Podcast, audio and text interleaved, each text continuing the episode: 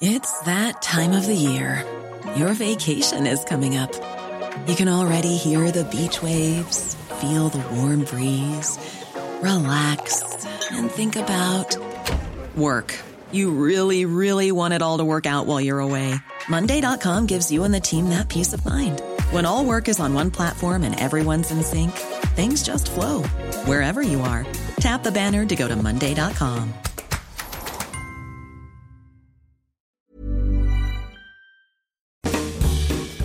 edition of How to Be a CEO is brought to you by the AXA Startup Angel Competition. I'm Sharmadean Reid, founder and CEO of the Stack World, and I'm here to help you turn your business dream into reality. There are six chances to win the competition, including two top prizes of £25,000, mentoring from myself and leading UK founders, plus business insurance for a year thanks to AXA. Go to standard.co.uk forward slash AXA Startup Angel for details on how to enter and complete your entry by the 2nd of June 2024. Good luck. ES Audio.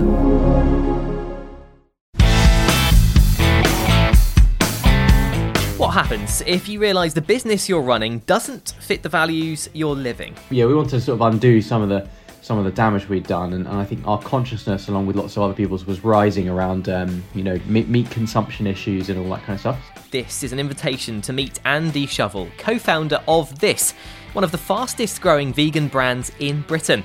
But he used to sell meat burgers and ate them too. We co-founded, ran, and then sold a meat-based restaurant business.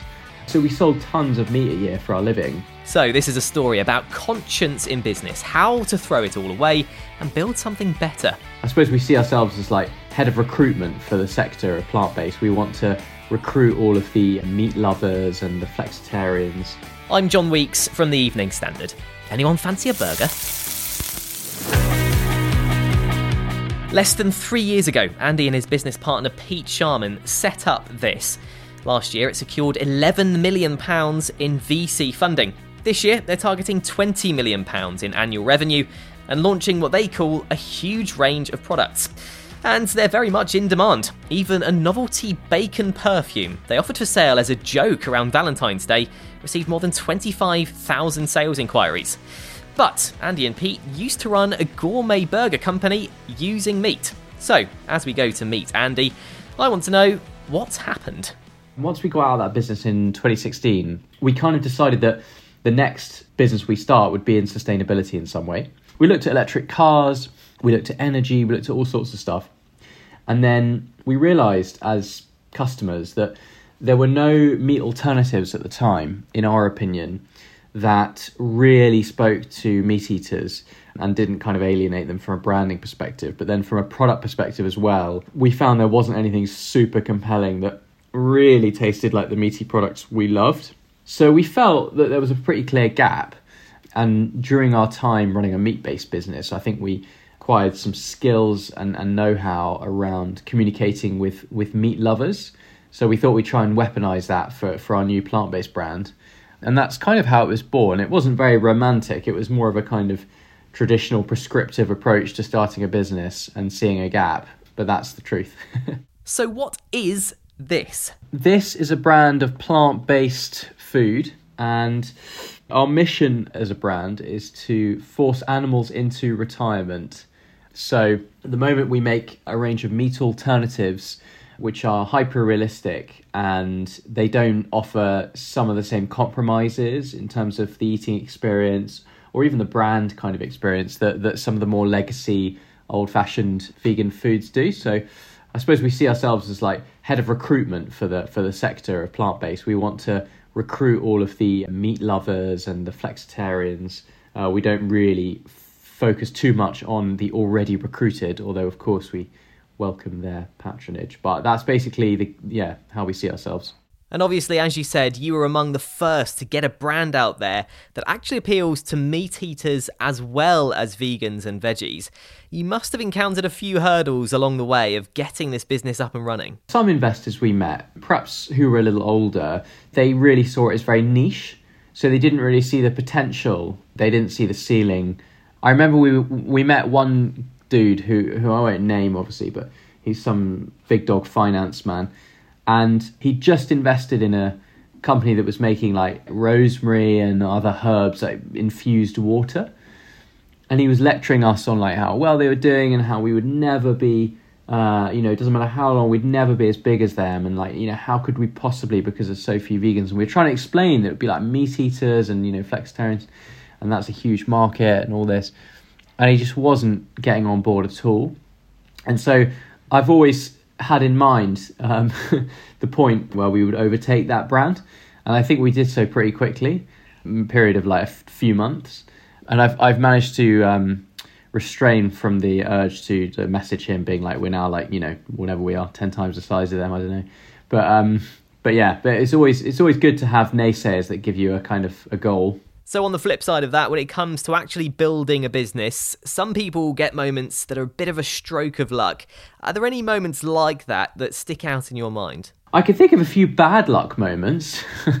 For context, if you're a food brand, your absolute nemesis, the thing that you never want, is a product recall. It's a very grave occurrence, and it means that, that something is significantly wrong with the products you've just put out to market, and you have to you have to alert UK consumers of this, and then you have to recall them. It's the worst thing, you know. You just never want it to happen. And we had a product recall on Christmas Eve, which is unbelievably bad luck. I mean, of the 365 days of the year, that is the only day you desperately don't want to have a product recall because you have to draft in various expertise and various people to help you fix the recall. And of course, all of them are settling down for a nice family Christmas do. so it's just absolutely like rotten luck. And in our case, you know, we managed to find some very like good spirited, presumably like very Scroogish consultants who didn't mind helping us. But yeah, that was very annoying and unlucky that that happened on that day. But we did successfully manage to sort it. And that sounds like quite a devastating scenario for you both. I mean, how did you deal with that? Yeah, the recovery was fine, but it was, you know, at the time, not having had years and years of food you know running a food brand under our belt we didn't know how catastrophic it would be. So there was a possibility in our minds that that might have been game over. You know we didn't know we didn't know whether our few retailers at that point were going to just ditch us because they were like well you know we've taken you on only a few months ago. You've just had a product recall. And we just thought maybe that they would bin us because they didn't want the hassle of two kind of you know young upstarts running the show and we just we just basically like was a big blow to confidence and um, so, yeah, that was pretty grim. And so, in terms of advertising and promoting your brand, this is very sort of social media orientated, really active on Instagram, and uses a very different sort of conversational language. I saw last year you also advertised for the world's first meat sommelier. What has been your strategy behind all of that? Around the comms and tone of voice and, and, and the way we market ourselves, I guess our job, as we see it, is is to shatter the preconceptions that people have around plant based food, because I think it would be naive to believe that most consumers in the UK aren't a bit suspicious and a bit skeptical about the sector. And there are surveys to back that up as well. You know that, that there's a certain unwillingness on the part of some people to um, to trial it. So our approach to comms and marketing is to be exactly the opposite to what people expect us to be. So yeah, we um if I could summarize how, how we kind of behave, it's, it's it's like very candid, quite human. To be honest with you, it's been up until now. Like I've I've tried to make sure it's it's it's kind of my personality in a way that the brand has, not comprehensively, luckily for all our customers, but but just to some degree, because I think that I've always thought that there's a certain authenticity that comes with that. So I've kind of put myself as unofficial creative director in the business. And we do have a very creative team, so I don't want to take credit for everything, but I've definitely like stewarded the the creative side of the business. And um, it's meant that it's quite easy, really, f- to give the brand personality because I'm just giving it my own. And um, as I said, it's, it's definitely like a big team effort. But insofar as the, the personality is concerned, that, that's where it does come from it's sort of very direct and quite contrary and, and cheeky and likes playing jokes and pranks and stuff. And it's all in an effort to try and disarm this skepticism because what's more normal than having a laugh? So rather than kind of lecture about environmentalism and you know ethical concerns and basically tell people subliminally that like the rest of their diet is trash and they shouldn't do it and they're wrong, we think that it doesn't make people hungry to do that. So we think the better idea is is to try and make them laugh and make them feel something through seeing our branding and our comms. And I think I read on your website something along the lines of preaching doesn't make people hungry. And I suppose, in a way, the proof is in the pudding with you guys. You've done pretty well, haven't you? Yeah, thanks a lot. Um, it has been positive. We've been around for two and a half years now, and we've got up to about 20 million revenue now in terms of if we annualize it. it our revenue tends to grow like a fair bit throughout the year, so we we tend to look at annualized revenue. So if you take January's you know what what that's likely to be is going to be about 20 million on an annualized basis. Um, and so yeah, we've punched a much bigger hole in the market than I think anybody, including ourselves, expected us to in, in, in such a short time. And obviously, it's 2022 now. The vegan food market is really booming, and it was especially buoyant for Veganuary this year. Are you partly to blame for all this? I think that would be incredibly self important if I were to concur with that, or if I were to uh, suggest that we were.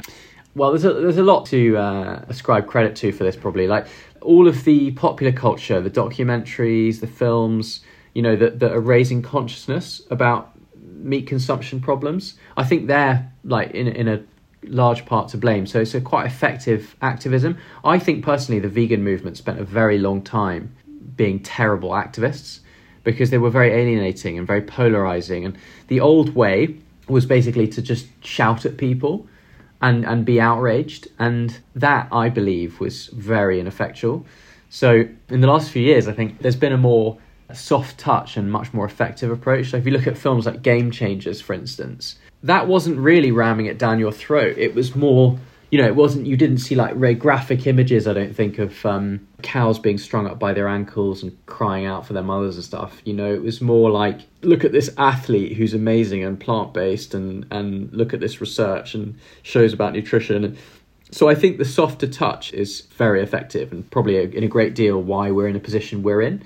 And then, yeah, like definitely to some extent, brands like us, challenger brands who excite consumers more than the big old corporates we definitely must be helping with interest because our products, especially obviously I would say this, but especially our brand, I think our products are of a, a higher quality from a texture and taste and, and overall realism perspective. And that must be exciting for consumers because, you know, if you're a lady or a bloke or whatever and you want to um, have a meatless Monday or you want to have a meatless week, suddenly there's this brand who who can basically trick you into thinking you're having meat, which is quite a new phenomenon. Like we've we've fooled like seven thousand people on camera now into thinking they're having meat when they're actually having this.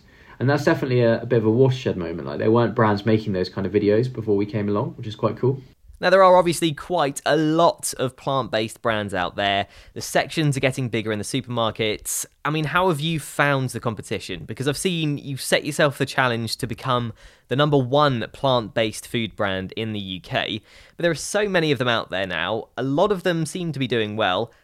I mean, how do you find that challenge of taking on the competition? Yeah, well, I think firstly, it's important to to say that there is a long tail of brands who aren't performing as well as they should. So I think that there'll probably be a consolidation of the top, just the top brands basically over the next like year or two. But yeah, the congestion does make things challenging. However, fortunately, we are quite near the top of the pile in terms of performance. You know, whether it's rate of sale in the supermarkets or it's the amazing food service restaurant partnerships that we're able to get. So it is a challenging environment to trade in.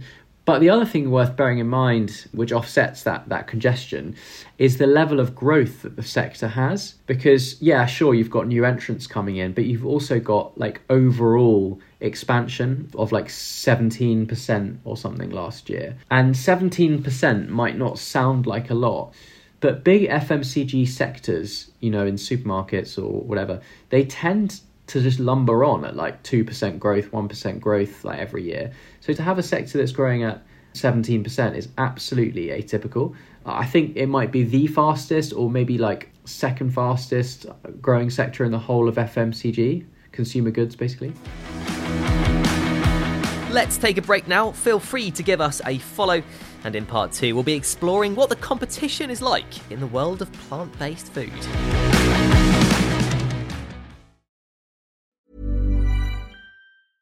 Jewelry isn't a gift you give just once, it's a way to remind your loved one of a beautiful moment every time they see it. Blue Nile can help you find the gift that says how you feel and says it beautifully with expert guidance and a wide assortment of jewelry of the highest quality at the best price. Go to BlueNile.com and experience the convenience of shopping Blue Nile, the original online jeweler since 1999. That's BlueNile.com to find the perfect jewelry gift for any occasion. BlueNile.com.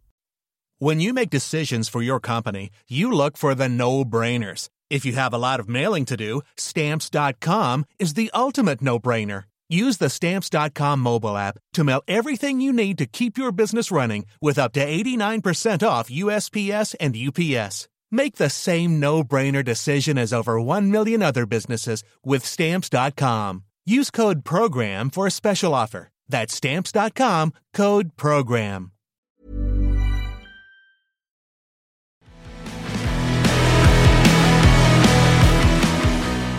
So, when it comes to the world of meat replacements, do you think you got in there at the right time? Was there an element of luck when you decided to bring out this brand?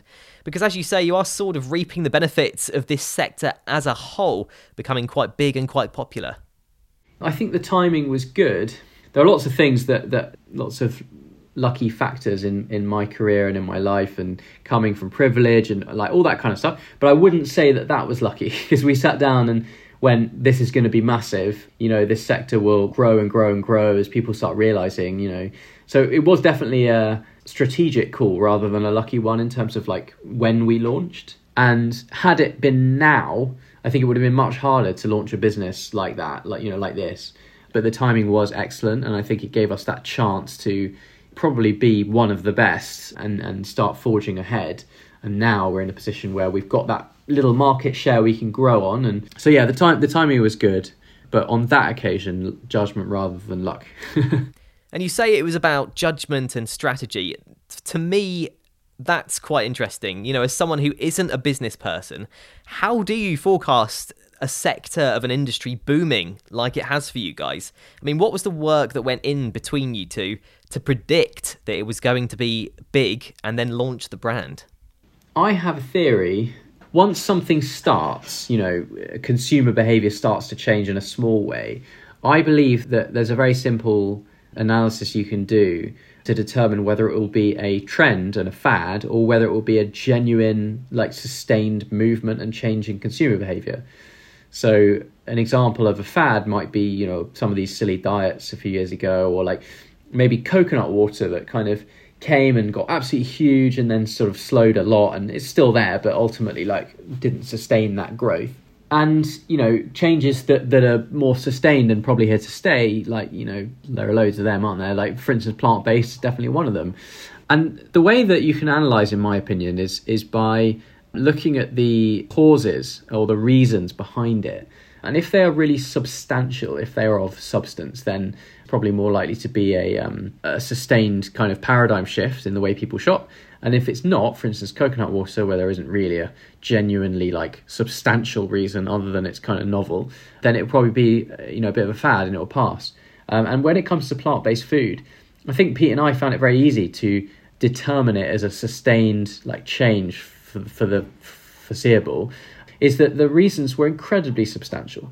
Rearing livestock to then consume as food is hugely damaging to the environment. We all know this now. A lot of it's very unhealthy, it's incredibly unethical, and I think that our generation and generations before us will be judged very poorly by history for the way we treated animals. You know, we've all turned a blind eye because, you know, fried chicken tastes good, and um, we'll be judged accordingly, I think, by history. And so those kind of reasons are, to me, of, of great substance. You know, they're not like fickle, silly reasons. So that's why I think it was easy to tell it would be a big change. And I imagine some people hearing that might think, well, that seems like quite a leap of faith. I mean, were there any statistics or any data that you looked into around plant based food, or did you recognize any trends that pushed you forwards in a business sense to sort of help you realize that, you know, there was money to be made here?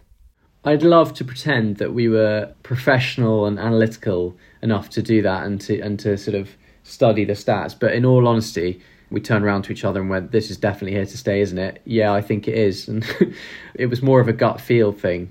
I think if you could decode statistics and sales figures that predictably, then you know everyone will be running around with huge businesses and big millionaires and all that kind of stuff. But I think there has to be an element of taking a leap of faith whenever you start a business. Otherwise, if it's a complete dead cert, then everyone will do it. So, in terms of your successes, you've won quite a few food awards. How does it feel to be recognised for your products? Yeah, it's great, isn't it? It's class. It's uh, a huge amount of work for the whole team to, to create these products. So it's lovely to, to be recognised. I mean, look, to, to, be honest, the even more satisfying recognition is watching market share grow and watching millions of consumers have the food. That's probably a bigger vote of confidence, you know, than just one or two individuals who are satisfied with what we've created. And that, that is cool and it's nice. But I get even more of a kick, to be honest, out of sitting on our Instagram page every night, which I do, watching all the stories, you know, people tagged and all the posts that people tagged.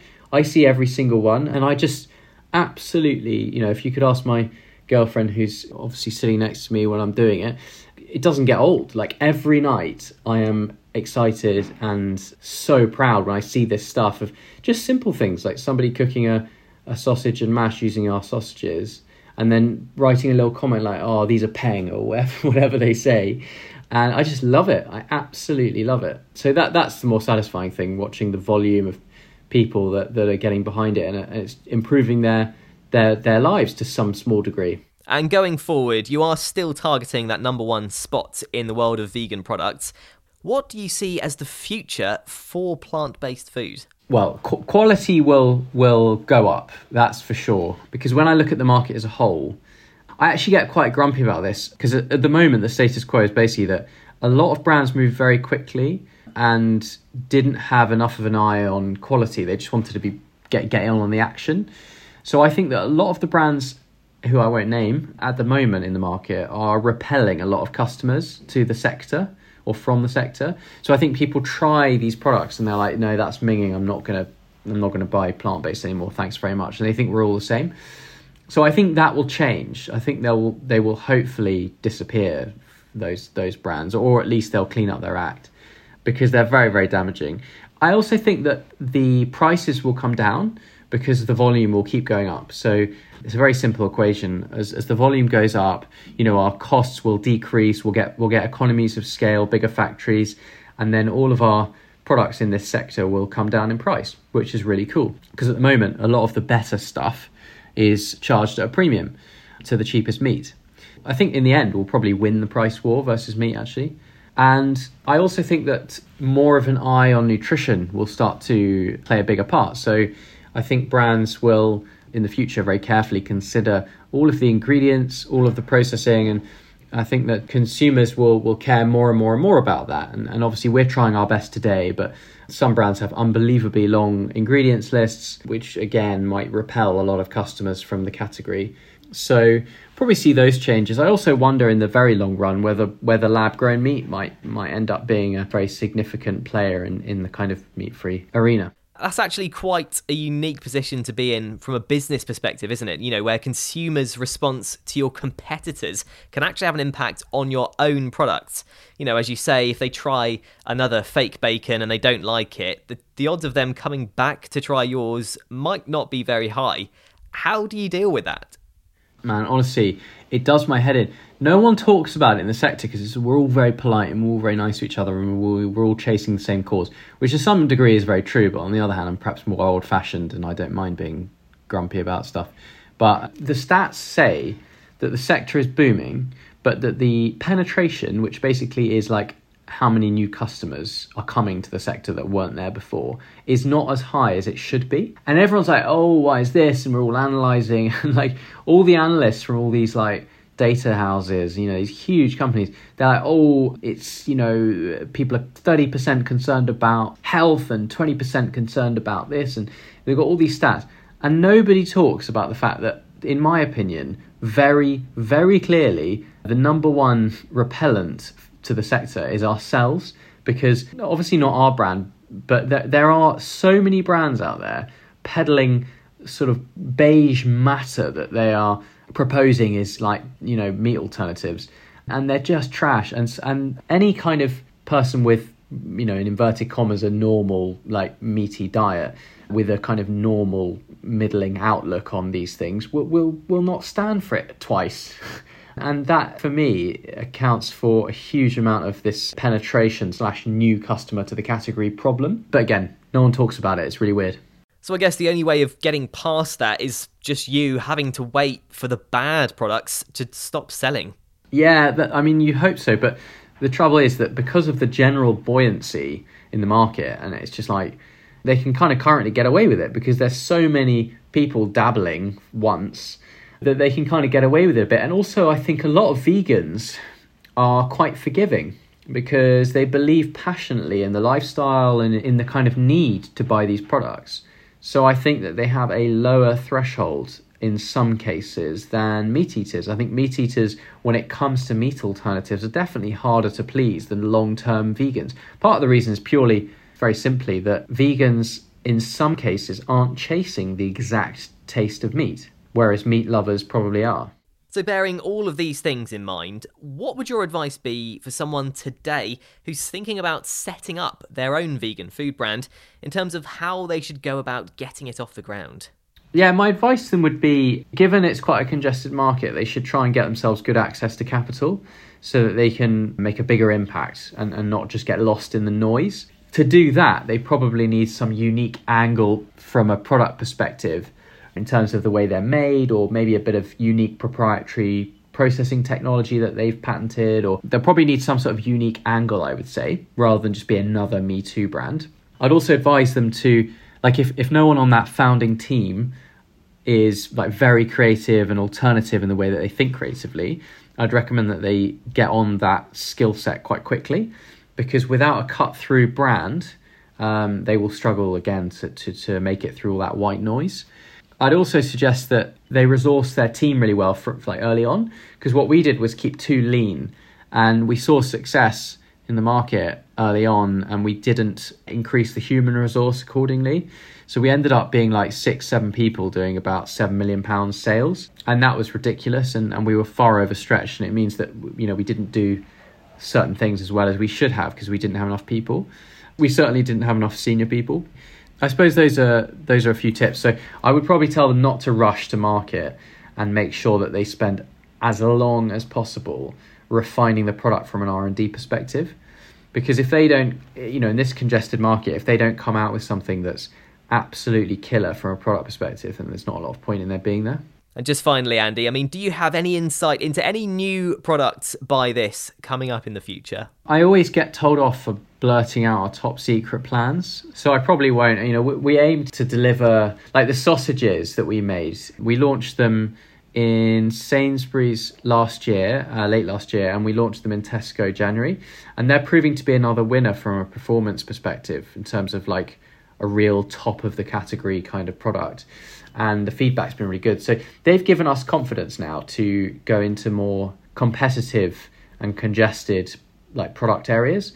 Because before we were a bit nervous about launching sausages. because We were like, oh, there's so many types of sausage. Like, are we really going to be able to make a dent here? But the product is so good that, that it's just cut through. So in the future, we will be like this year and next year, we're going to be launching like more mainstream kind of products. So that's quite exciting because we're going to play against the very biggest brands in the world and it's going to be a cool a cool journey. So that's that's kind of vaguely what's coming in the next few months anyway. Thanks for listening to an invitation to meet. I've been your host, John Weeks. You can find more business news and analysis in the Evening Standard newspaper and at standard.co.uk forward slash business.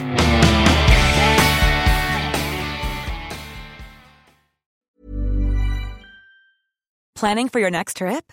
Elevate your travel style with Quince. Quince has all the jet setting essentials you'll want for your next getaway, like European linen, premium luggage options, buttery soft Italian leather bags, and so much more. And is all priced at 50 to 80% less than similar brands. Plus, Quince only works with factories that use safe and ethical manufacturing practices. Pack your bags with high-quality essentials you'll be wearing for vacations to come with Quince. Go to quince.com/pack for free shipping and 365-day returns.